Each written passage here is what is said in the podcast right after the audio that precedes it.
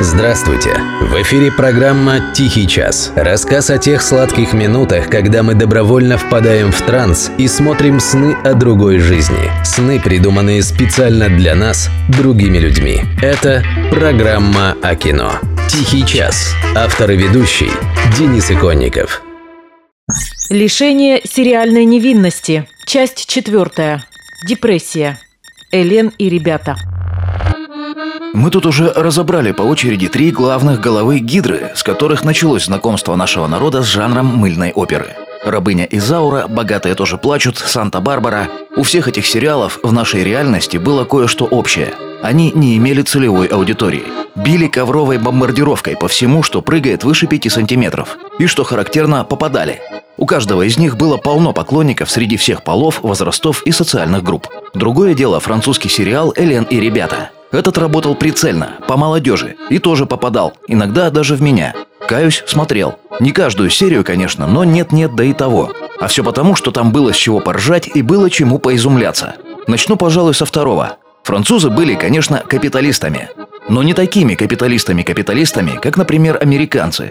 Поэтому в Советском Союзе и далее в России демонстрировали овер дофига французских фильмов. От похождений жандарма с Луи де Фюнесом до подростковых секс-страданий с юной Софи Марсо. Но все это были фильмы качественные. В конце концов, не зря Франция является родиной кинематографа. Элен и ребята показали Францию с другой стороны. Вот оказывается, как они еще умеют. До того дешевенько и топорненько, аж заглядение. Да, это вам не Беверли-Хиллз 90-210. Но это было очень смешно. По-хорошему смешно. Тут как раз случай, когда все так плохо, что аж хорошо. Вот пацаны. Как бы рок-группа. Репетируют в гараже с портретом Джима Моррисона на стене. При этом явно видно, что актеров даже не пытались научить хоть как-то имитировать игру на музыкальных инструментах. Даже Филипп Киркоров в своих тогдашних клипах делал это лучше. Но оно и правильно.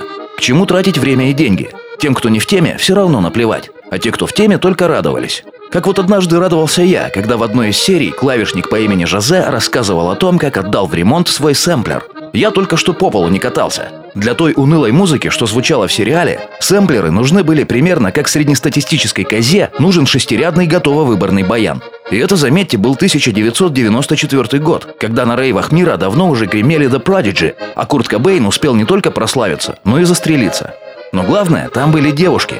Эти девушки мне нравились почти что все до одной. Брюнетка, блондинка, американка. Каждая вроде бы абсолютно беспросветная дурочка, но со своим собственным неповторимым шармом. За исключением, правда, самой Элен, которая была типа главной героиней. По крайней мере, если судить по названию сериала. Нет, она тоже была беспросветной дурой, но при этом еще и очень душной жабой, несмотря на ангельскую внешность. Она бесила и вымораживала своей тупорылой стерильной правильностью. Но не только ею. Элен по сюжету была еще и певицей, и как парней не учили имитировать игру, так и ее явно никто не учил имитировать пение. Пела как придется. В общем, лично для меня Элен была по большому счету единственным косяком сериала «Элен и ребята». Но крах постиг сериал по другой причине. Пока создатели сериала разыгрывали однообразные сценки с этими пластмассовыми куклами Барби, все было нормально. Гараж, спортзал, кафе, опять гараж. Чего еще нужно французскому студенту для хорошей жизни?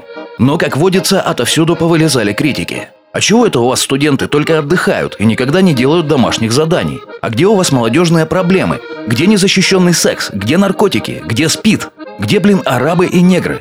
Ну и создатели, видать, подумали. Ну ладно, арабы, негры, домашнее задание – это, конечно, уж слишком. Это будет перебор. А вот секс и наркотики – это пожалуйста. Этого мы сейчас вам отвалим от души. Держите панамку крепче. И вот тут французский сериал внезапно превратился в испанский стыд. Потому что когда пластмассовая Барби ни с того ни с сего упарывается наркотиками, и ее насилует пластмассовый Кен, у которого волю сценаристов обнаружен спид, это неубедительно.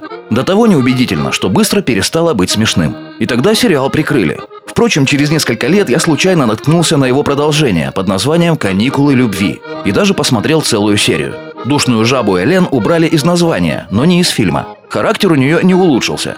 Но она перестала петь, это было прекрасно. Зато прямо в той серии у одного из героев внезапно обнаружился все тот же спид, в связи с чем прочие персонажи слегка приуныли.